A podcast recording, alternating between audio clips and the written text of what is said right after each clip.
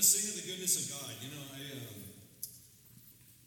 that's one of those things. Whenever we talk about God being good, I'm always torn between saying amen to that and also going, man, maybe there's a better word we could use. I mean, something that's bigger or greater than that. And then sometimes I hear it, and it's almost like it's so perfectly simple and beautiful to just say He's good. Isn't He good? Isn't He good? Isn't He good? Isn't He good? Um, that's an understatement, and it's perfect at the same time.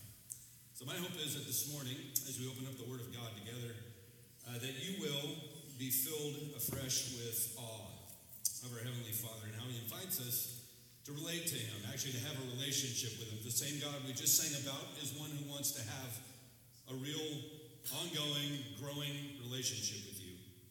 If you have a Bible, go ahead and get it open to Hebrews chapter 5. Uh, if you're following along online or on the Bible app, and if uh, you're not familiar with that, if it's your first time in a while, you can go to the YouVersion uh, Bible app and download it, and then you can go to uh, More. You open it up, you hit More, then you click on Events, then you find us, and you go boom, and you can follow along uh, with the sermon right as you go. And today, I would recommend you do that uh, after the fact. You can go back online and look because we're going to have some things as we put together kind of our battle plans for how we're going to try to build and order a life that pleases God on a daily basis. Uh, if you lose track in your notes or whatever, you can go back and use it for reference. Uh, I want to begin on September 8th, 2000. That was a Friday night, uh, and at the Culver Palms Church of Christ in Los Angeles, California, I married my beloved wife over here. 18, 19 years today. Uh, we've been married together. Uh, 19 years, uh, we have tried to do our best to get better uh, as uh, in our walk with Christ first, and then also in our relationship to one another.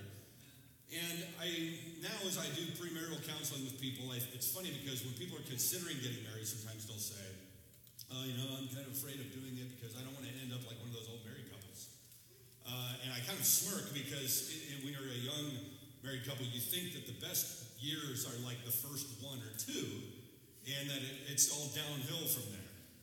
Uh, and what I have, at least in my own experience, plus that of many of the people I know, is that marriage has the potential to get quite a bit better with the proviso that the couple is committed first to honoring God and then also to trying to get better uh, in how they are toward one another. So if you are committed to each other and you say, all right, I'm going to try to be a better husband on a daily basis, I'm going to try to be a better father on a daily basis, I'm going to try to be a better friend to you on a daily basis, that you can get better. And so I hope that'll be a word of good news to you this morning as we go into this because God is a person He's not an it. Uh, he is someone that we can relate to. And so, because of that, we are able to get better at honoring God and pleasing God. And that's good news because if you're like me, you'll have those days where you go, oh my goodness, uh, this was not my best day. This was not my best week. This was not my best year, in fact. You can kind of look back and go, boy, I wish I had done this differently. Uh, and if you're one of those that's prone to be really hard on yourself, that can channel you in a positive direction, or it can really lead you to despair and think, I'm never going to get this. All everybody else seems to be able to get this just fine. I just can't, though. This is, may not be for me. I can't get better at this. It's all downhill from here. And that's not really not how the spiritual life works. We're going to talk, this whole series has been aimed at learning how to um, uh, to earn, if you will, the, the, the, uh, the well done of God to please Him. But I want to be clear, we're not earning a salvation here. It's not really what it's about. Uh, Dallas Willard, one of my favorite theologians, puts it well. He says, Grace is opposed uh, to earning, not to effort. And when we do this, I want to wake up in the morning going, I want to serve God as faithfully as I possibly can. If He can use me as an instrument of peace in the world, I want to do that. If He can use me as an instrument of life change toward those that He puts me in contact with, I want to do that. If He uh, can use me in some positive way to help point somebody to his son, I want to do that. If he can use me as a, a lighthouse in the life of my children or somebody else's kids, I want to do that. And so I want to just say today, to those of you who might be going, I don't know, uh, you know, that's really what living the Christian life is about. It's about following the way of Jesus Christ, whose purpose here on this earth was to please the Heavenly Father, to do the will of his Father in heaven. And I say, in Jesus' name, you can get better at pleasing God. We all can. So, with that in mind, let me just uh, go ahead and prepare you for this reality that it will hurt at first, like working out when you haven't done it in a while. Um, those of you who've never worked out uh, in your life, trust me on this. If you try tomorrow, it will hurt the day after that. Uh, and those of you who maybe haven't picked up a, a weight in a while or run in a while or whatever, if you do it, you're likely to experience some soreness. So, as you do this in the realm of the Spirit, as we chart toward this kind of building a little plan and ordering our lives in, in the way of honoring God on a daily basis, you can expect some bumps. Uh, you can expect that it's going to feel a little bit clumsy at times. You can expect that you might fail, actually, at some point. And my, my task today is not to prescribe something to you, because I think that's where we get in a lot of in a lot of trouble when we try to teach people how to grow spiritually, is we prescribe the same medication to everybody when in reality what ails each person can be very different. So just like if you went to a hospital and, and, uh, and they gave, gave everybody ibuprofen, it would help some, but others would, they didn't have a problem with that. They have a, a sinus problem and it didn't do anything to help them with their runny nose. Uh, it might take them out of their pain. I want us to to take a look and try to craft something that maybe is a little bit tailored to what might fit you uh, and give you the best chance of being successful. One of the reasons why I, I, always recommend to people that if you want to grow spiritually, be a, a, an ongoing, constant part of a church as opposed to reading books about it, is because books are the ibuprofen equivalent. Uh, they're written, they're fixed, and they're for a mass audience. So when you go in there, it's very similar to taking ibuprofen for whatever the problem is. And in reality, what, what is the uh, situation for most of us is very unique. And I think that's one of the blessings of being part of a church is you have people who know you well enough uh, and who have walked with God deeply enough in, in a variety of different ways. You'll find somebody like you or somebody you can build a connection with or some group of people that you can build a connection with who really know you, really care about you, uh, and are committed to the same principles you are, which is very different than picking a book off the shelf at a Barnes Noble, opening it up, and it might have some good stuff to say, but it's going to be more mass, more generic, et cetera, et cetera. So, the, in general, what many churches will do, and I think they mean well, and I think guys like me mean well, and gals like me, they mean well, uh, but it's to simply say, all right, the key to the whole thing is a daily quiet time. And so if you'll just get up every morning, uh, you'll open your Bible for 30 or 60 minutes every morning, and you do that, everything uh, will be fine. And I want to say that's kind of, a, again, I'm, all for it. I'm a big fan of it. I often do it myself. But I don't think that that's the magic silver bullet to growing your life with God.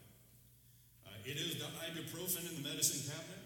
It helps a lot of things, but it doesn't help everything.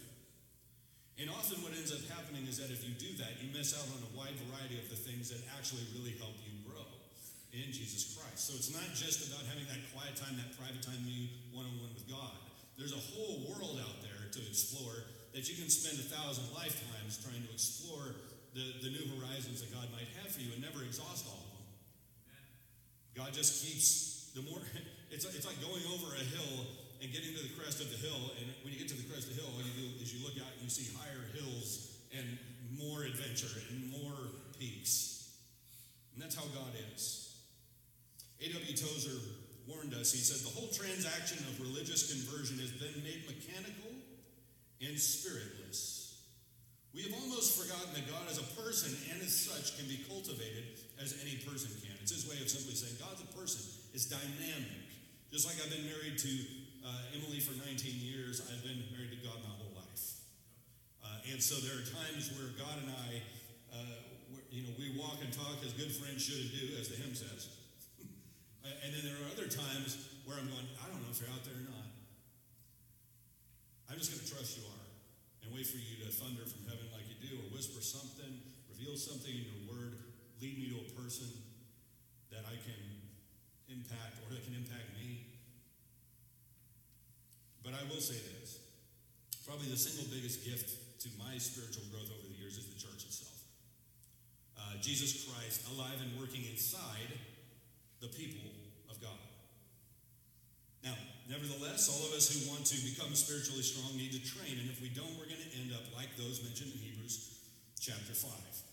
So if you have your Bible, Bible app open, let's get over there to Hebrews chapter 5. We're just going to read a few verses. Hebrews 5 11 uh, to 14. There he says, There is much more we would like to say about this, but it's difficult to explain, especially since you are spiritually dull and don't seem to listen. You've been believers so long now that you ought to be teaching others. Instead, you need someone to teach you again the basic things about God's Word. You are like babies who need milk and cannot eat solid food. For someone who lives on milk is still an infant and doesn't know how to do what is right. But solid food is for those who are mature, who through training have the skill to recognize the difference between right and wrong. Now, I want you to notice that. The skill to recognize between right and wrong seems to be in Scripture one of the keys that, de- that is a demonstration of your spiritual maturity. And so, writer of Hebrews is saying, look, by now, you should be able to eat steak. You should be able to eat other things that grown up people eat. But instead, you have to steal food from the nursery over here. You still are eating baby food out of jars. And he's disappointed, he's frustrated because in the context of the book of Hebrews, what's really going on, he's, he's, he's rolling out some amazing spiritual mysteries to them. Things that are, I mean, heavyweight, meat eater material. Very challenging. Almost anybody that spends real time with the scriptures will tell you the book of Hebrews is as deep as it gets.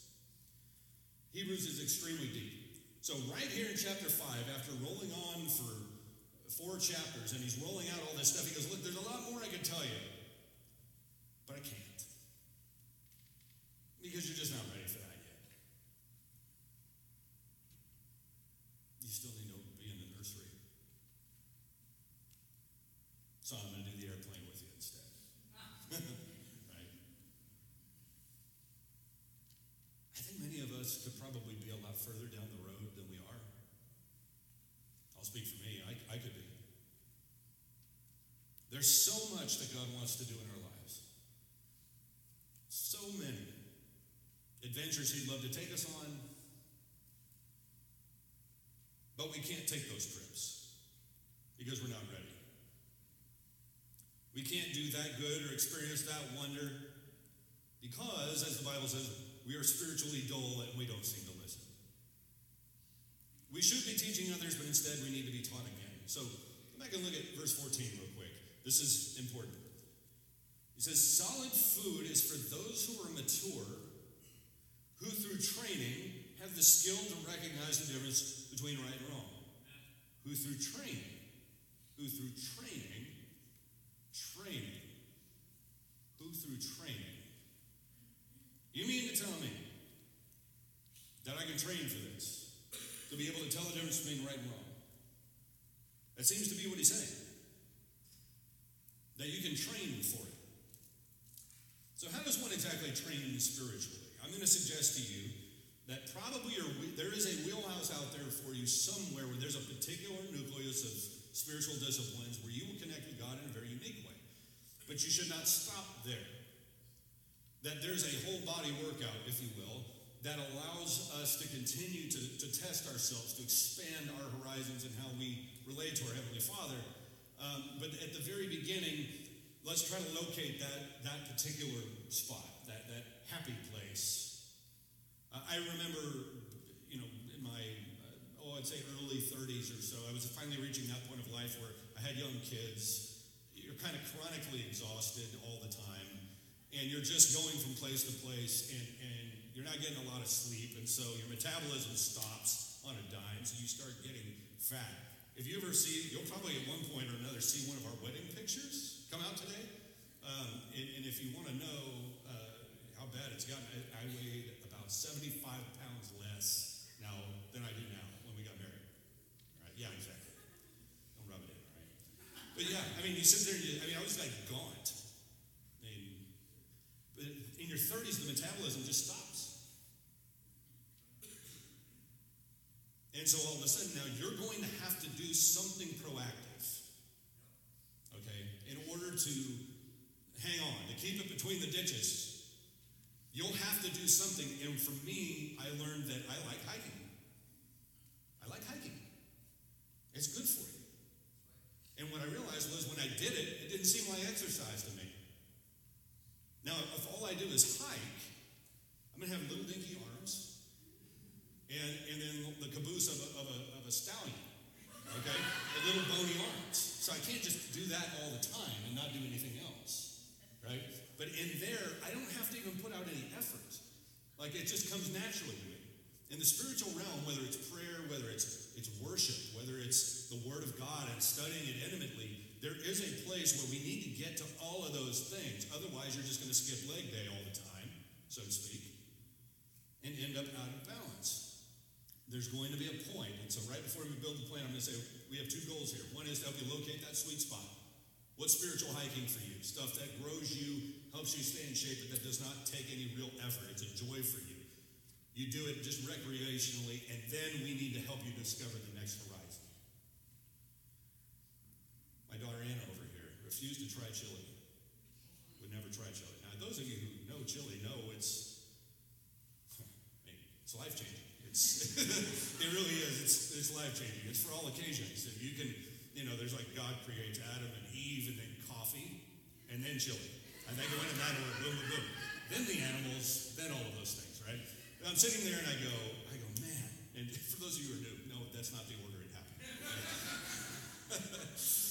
okay, but she discovers chili. It took her a while, and she finally tried it, and all of a sudden she's like, I love this.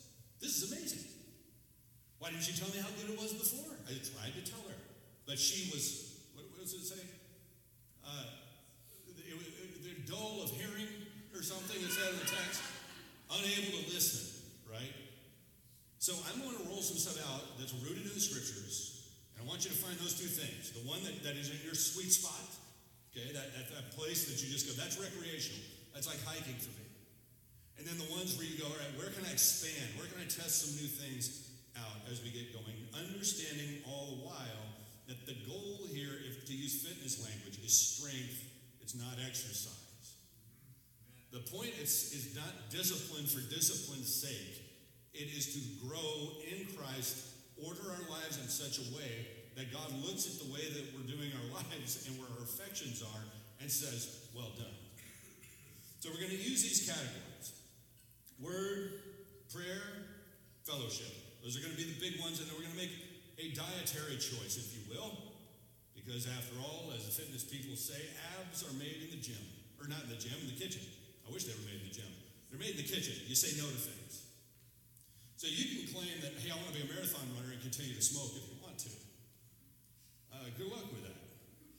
That's not going to happen. There's something you're going to have to give up if you want to do other things. And so as we go through this, we're going to make a dietary choice, something we're going to live without. Okay, there's going to be, so there's going to be four categories of menu underneath. We did something very similar to this in January in the deadlift series. So we've adapted this for uh, today's uh, NDC. Okay, why did we pick word, prayer, and fellowship? Well, because uh, over the years, historically, the spiritual masters, if you will, have diagnosed those three. They've all said, for the most part, these are the big three. Uh, the spiritual masters, uh, to use fitness language again, those are the guys in the gym that have the six pack. If you want to be fit, you go look for the guy who's fit, and you ask what he does, and then you go do those things. You're more likely to be fit than if you find the guy that has the six rolls and ask him what he did to get those six rules and do that. So we want to be strong. We want to be fit. The spiritual masters have pointed these out. Word and prayer are the big two. Fellowship and community, people around you, uh, is another. And then each of those three really do have a pretty clear biblical emphasis and are obvious in the life of Jesus himself. So that's why we are we're going here. Okay. So uh, here's what we're going to do. We're going to you're going to have four menus pop up in front of you. I want you to take a look. If you're new, pick one on each of these. All right. So we're building a little workout regimen, a little training exercise here. So as the menu comes up, I'm going to walk you through. Pick one. If you're a meat eater and you're like, oh, I already do all five, be quiet for the morning. All right. I'm glad you're here too. Uh, you know, uh, you're probably don't. You're probably lying. So honesty can be the one you write in at the bottom. But the, the uh, you can write write them in if you want. But I would encourage you to pick one of these because they're they're built for the 21st century uh, church, so to speak. Uh, if you're already doing one of these, add another one. Pick a second one. All right. So here we go. We're going to start with quitting things. The diet. Here we go. Let's get some abs, shall we? Oh, all right. Quit doing something keeping you from keeping God at the center. Now, Uh, if you don't know what this is, I know God knows what it is, and you probably do too if you're honest with yourself. Uh, how do I know what that is? It's the thing that you go, oh, I'd love to do that, but I have this. And it's the thing that usually is the this most of the time. I would read my Bible in the morning, but you know, I know the church is going, I really should do that, but whatever you're swapping in there instead of that piece, that's probably it. The dominant thing that keeps you from being able to follow Jesus all the time. Quit it. Just stop doing it. Number two, limit your screen time to an hour a day. Obviously, if you work on a computer during the day, it's not talking about that. But if you watch TV in the morning, while you're getting your breakfast cereal and all that stuff going or whatever, then at night you don't watch anything. Why? Because it distracts you and it clogs your mind, and you see things and hear things that aren't particularly great. Does that mean you can't No. What I am saying is, on a, on a daily basis, limiting your screen time will probably do more for your marriage than you think. Uh, you will probably be less frustrated and angry on a daily basis You'll probably your thought world will be cleaner. Uh, and so limiting that could be one way for us to go because that is our hiccup. That's where we, uh, that's where we're smoking, so to speak. Uh, put together a God honoring budget. Why would that matter? Because you're having to choose what not to do. And you'll look at your money and you'll go, dude, do we know we were spending $400 a month on wine clubs? Do we know we were spending $1,200 a month on our kids' extracurricular activities? Man, I had no idea I was spending you know, that amount of money on X or Y. Well, we need to stop doing that. And there you go. The Damascus Road experience, God makes his presence known. And as Jesus says, where your treasure is, your heart will be also. And then this one, check your friends. What does that mean? True story. This week, a friend of mine had a very, very rough week. She tried to take her life. And when I asked her about just the experience, I asked her, I said, Who's your best friend? She goes, I don't really have a best friend. I said, Who's your closest friend? She thought, she worked through it, she goes, I don't really have a closest friend. And I thought to myself, she goes, following that up, I have a lot of people that I love to be around. So when she was in her low moment, unfortunately, None of those people were there, nor did they want to be there. And I told this particular friend that I, I would encourage her to, to consider making some better friends than the ones she has. One of the best things I ever did for my own spiritual walk was to make sure that the people who were closest to me, the ones I spent most of my time with, people I went to for advice, were better people. And just start associating with a higher caliber of person that was committed to following Jesus the way I was. Now, that doesn't mean that I, I won't be around anybody else, have fun with others, or whatever. But, but as far as where I really invest myself uh, and who I let invest in me, I'm going to try to make sure that my friend group company corrupts good morals, scriptures say. So sometimes losing a friend or two from, from the list of homies is one of the best things for your spiritual life. So pick one. I'll give you about 10, 15 seconds. This will be boring as spit to those of you listening on audio, but that's okay. Should have been here. So, just kidding. All right, next. We're going to go to the Word here Word of God. Now, this matters because it's in the Word that we hear God's voice.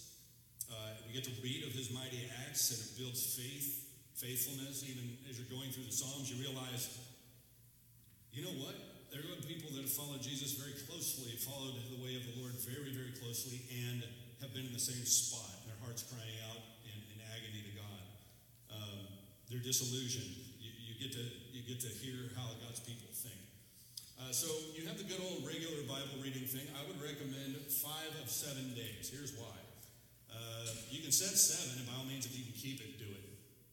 Uh, but do most of the time, what ends up happening is if you say, I'm going to do it every day, and you fail for a day or two, then you stop doing it because you feel like a failure and you feel like it's not doing whatever. Give yourself a couple of burn days. So when you get in there and it's like you have a bad day, your kid keeps you up all night or whatever, and you just don't have anything need to give yourself a little grace, it's there. I'd recommend two to three chapters each time and read it devotionally. Audio listening to the Bible. Some people are much better, they're not book people, but they listen well. They're auditory. You know, find a, a version of the Bible on audio that's good. You can use the YouVersion app. There's some great ones out there. There's one called the, uh, the Bible Experience that's uh, predominantly African American Hollywood actors. And they read it. It's incredible. It's dramatized and it's the voices are just, It's just crazy good. Uh, you got James Earl Jones reading the King James. Come on, man. That's just sweet, you know? You've got all sorts of those things out there, and people have taken a, a crack at this.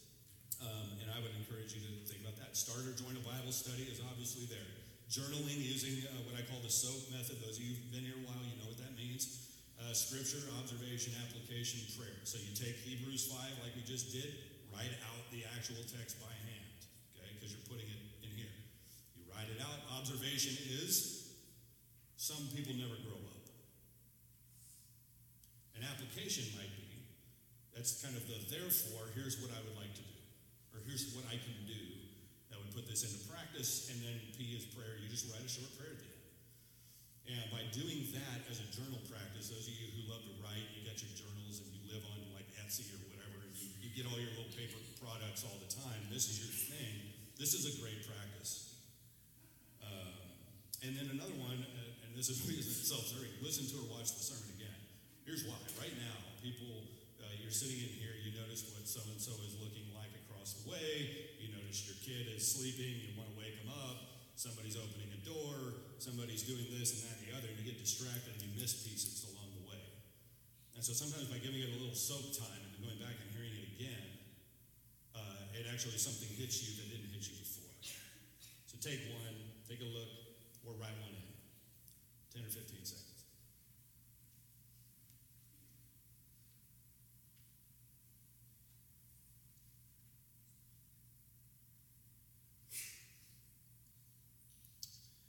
Moving on to prayer. Prayer, prayer, prayer. This is one that, again, I confess you guys openly, I have to work hard at this to be really, really diligent at it. Um, and so these are some ones that are out of my own experience, and are, some of these are actually from the way of Jesus himself. Um, regular prayer at a set time is good for me. So you can set alarms on things. That's one of the great things about tech, where we are. Uh, so you can set an alarm to just remind you to do it, and it buzzes you at the same time every day, just reminding you to do it. So if you want to do that, let me encourage you, set that time. Pray outdoors. Some people, that's easier for you. Like I mentioned, hiking. It's easy for me to pray when I'm out in creation. I'm looking out over the mountains. I'm looking out fresh air. Um, that might work. Pray on your commutes. That will keep you from a multitude of sins on the road uh, and keep your heart aligned with God. But sometimes you got a 20 minute or 30 minute commute. Spend that time praying. Think through your life in an orderly fashion. Pray for the people around you. When you see somebody in the car next to you and they're clearly angry at the world, instead of being angry back at them, pray for them. Uh, have a little list in your car that you, you pray through on a, on a weekly or daily basis. Use worship music. Just use it as your playlist coming and going from where you go. That's another one I do a lot. Um, that'll help you. Pray the Psalms. If you don't have the words, and that's the part hanging you up, go to the Psalms and literally just make them your prayer. Read through them out loud or, or internally as you go. And then lastly, if you really can't do it or you're one of those extroverted people, find a prayer partner and pray for each other throughout the week. Helps you hold people accountable, lets you know somebody else cares whether you live or die, and you, they. Help somebody else too, so you can find that person uh, uh, and keep going. Uh, you also have fasting. Now, this is the one that very few people ever want to do. It is making a comeback because of the fitness people, right? Um, the idea behind fasting is not to get fit. The idea behind fasting is that through withholding food from yourself, uh, it enhances your ability to be dependent on God. So when I'm mourning something, or sometimes I've done it alongside other brothers and sisters who've had an addiction of some kind, and fasting is used to discipline the flesh. It's a way of saying, I'm going to do without so that I can allow God to fill me. Um, if you decide to do that, it can be a very powerful way to do it. Skip a meal, spend that time uh, praying. It could be a day, it could be three days, who knows? It could be a week.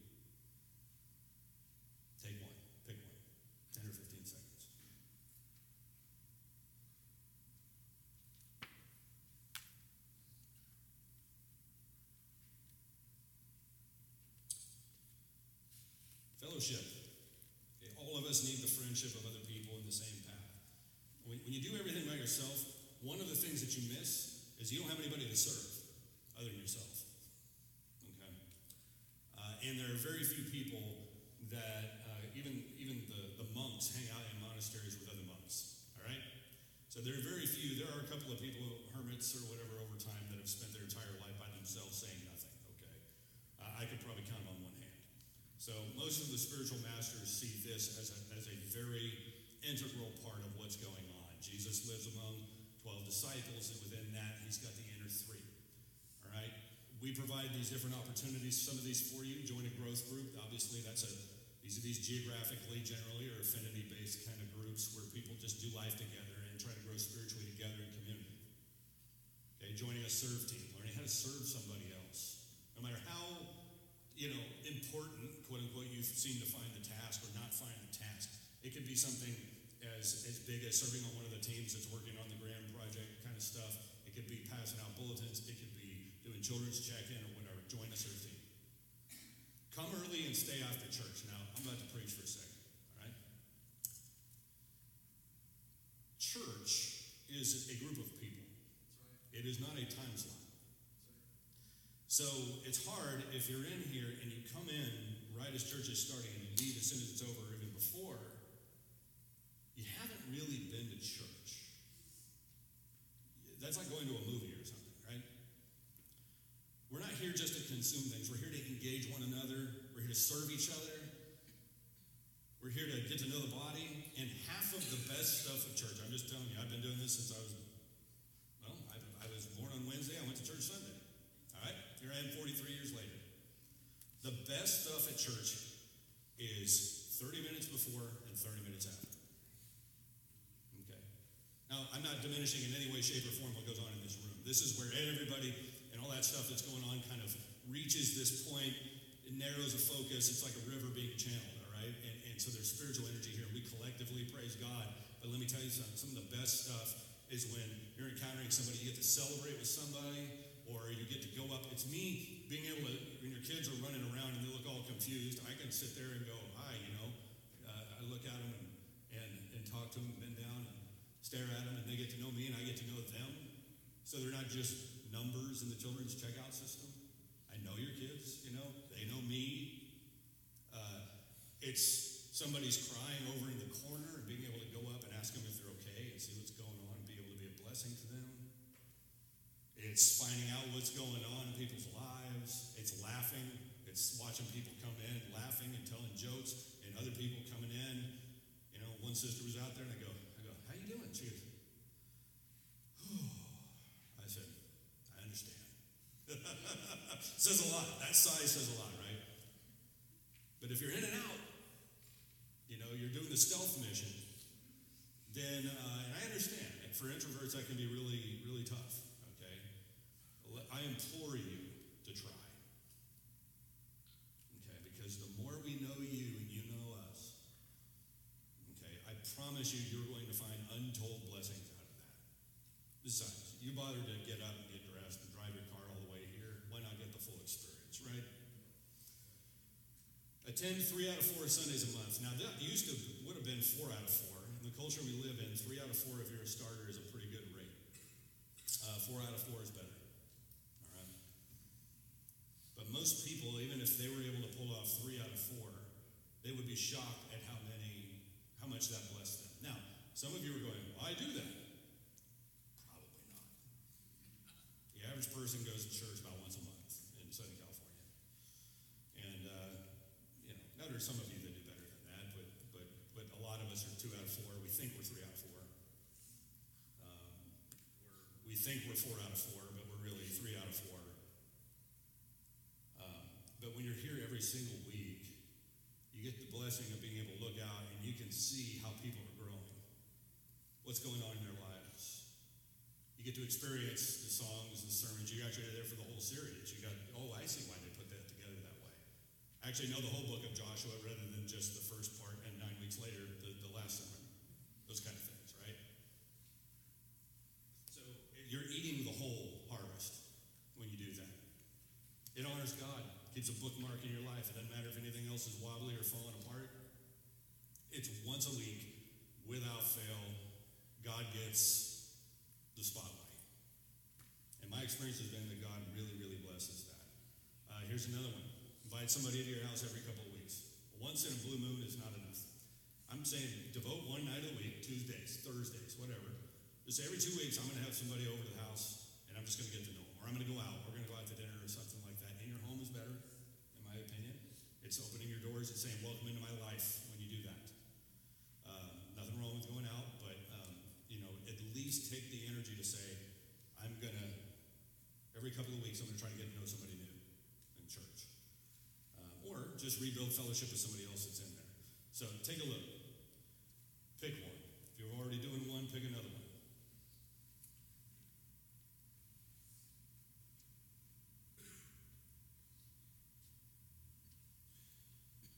All right, so now that we've reached the end of that little journey, let me ask you which of these, if you were to pick them, would be the most effective at helping you grow in Christ?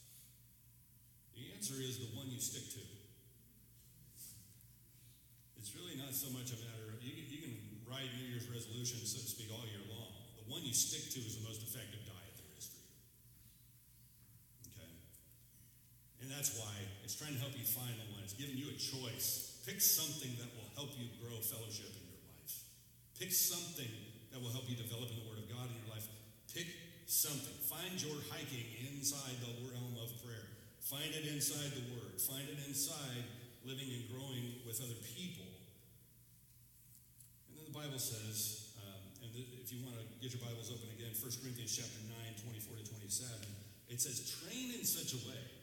Now we know we need to train. Now it says, train in such a way that it actually does you good. 1 Corinthians 9, 24 to 27. Don't you realize that in a race, everyone runs, but only one person gets the prize?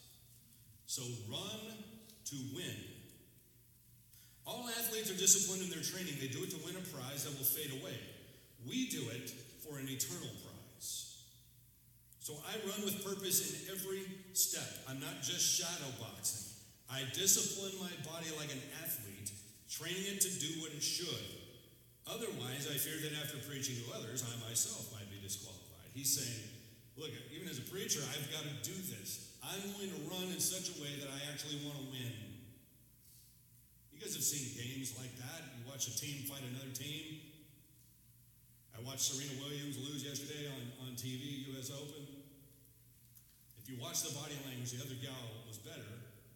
Maybe not Serena in her prime, but Serena, Serena today, she just wanted. You can just tell. Serena's been there, done that so many times, it's just hard to get up for it again, I think. When you want it more, you tend to win the prize if you're of equal ability. You've been to the gym and seen people that get on the Precor or whatever. They're standing on the Precor, it's not really moving, but they're on their phone the whole time. And they're like, "Ah, yeah, you know, Precor's not moving, or it's just barely moving because it's hard to talk on the phone if you're actually putting out real energy. You run out of air, you can't talk anymore. And so they just sit there on their phone, or they're over in the corner of the gym talking on their phone, but no workout happening at all. And they come in and they leave thinking, whoo, felt good to go to the gym today. they walk out of there. They were dressed for it, they showed up, but they didn't do the training, right? That's what he's saying. Don't just train. They don't go out and buy a set of gym clothes. Don't be the person that the second that you start to break a sweat, you stop because you don't like sweating. That doesn't do you any good. If you really, really, really want to grow in Christ, sisters and brothers, there are people here who can show you the way. And what the Bible is saying is look, you you can do this by training yourself to distinguish between right and wrong so you can look at that and go, that's right, that's wrong. I'm going to do right. And doing it in such a way that you actually are running the race to win the prize. If I'm going to bother with the whole Christianity thing, then I'm going to run that race as though to win the prize. And what you find is the harder you run, the more intentionally you train yourself, the more fun it is. Because you know what's fun? Getting into that new pair of pants, right? Those suckers on and going, yeah. Yeah, yeah, yeah. Fat boy clothes are going back in the closet now. Let's get, can I, I can put my old varsity Letterman jacket back on again. Right? That feels good. And in the spiritual realm, it may not be that clear all the time what's going on, but you're going to notice. Because the same thing that your kid did that sent you flying off the complete handle and had sent you into full blown meltdown now, you handle completely differently than you did six months before. The church that you ambivalently just kind of floated around and liked a few things on social media here and there, but never showed up, never gave, never served, never did any of that. Now you find yourself going, I am a part of this, I'm engaged in this, and we're doing something important in the kingdom of God together. See, that's fun. That's fun.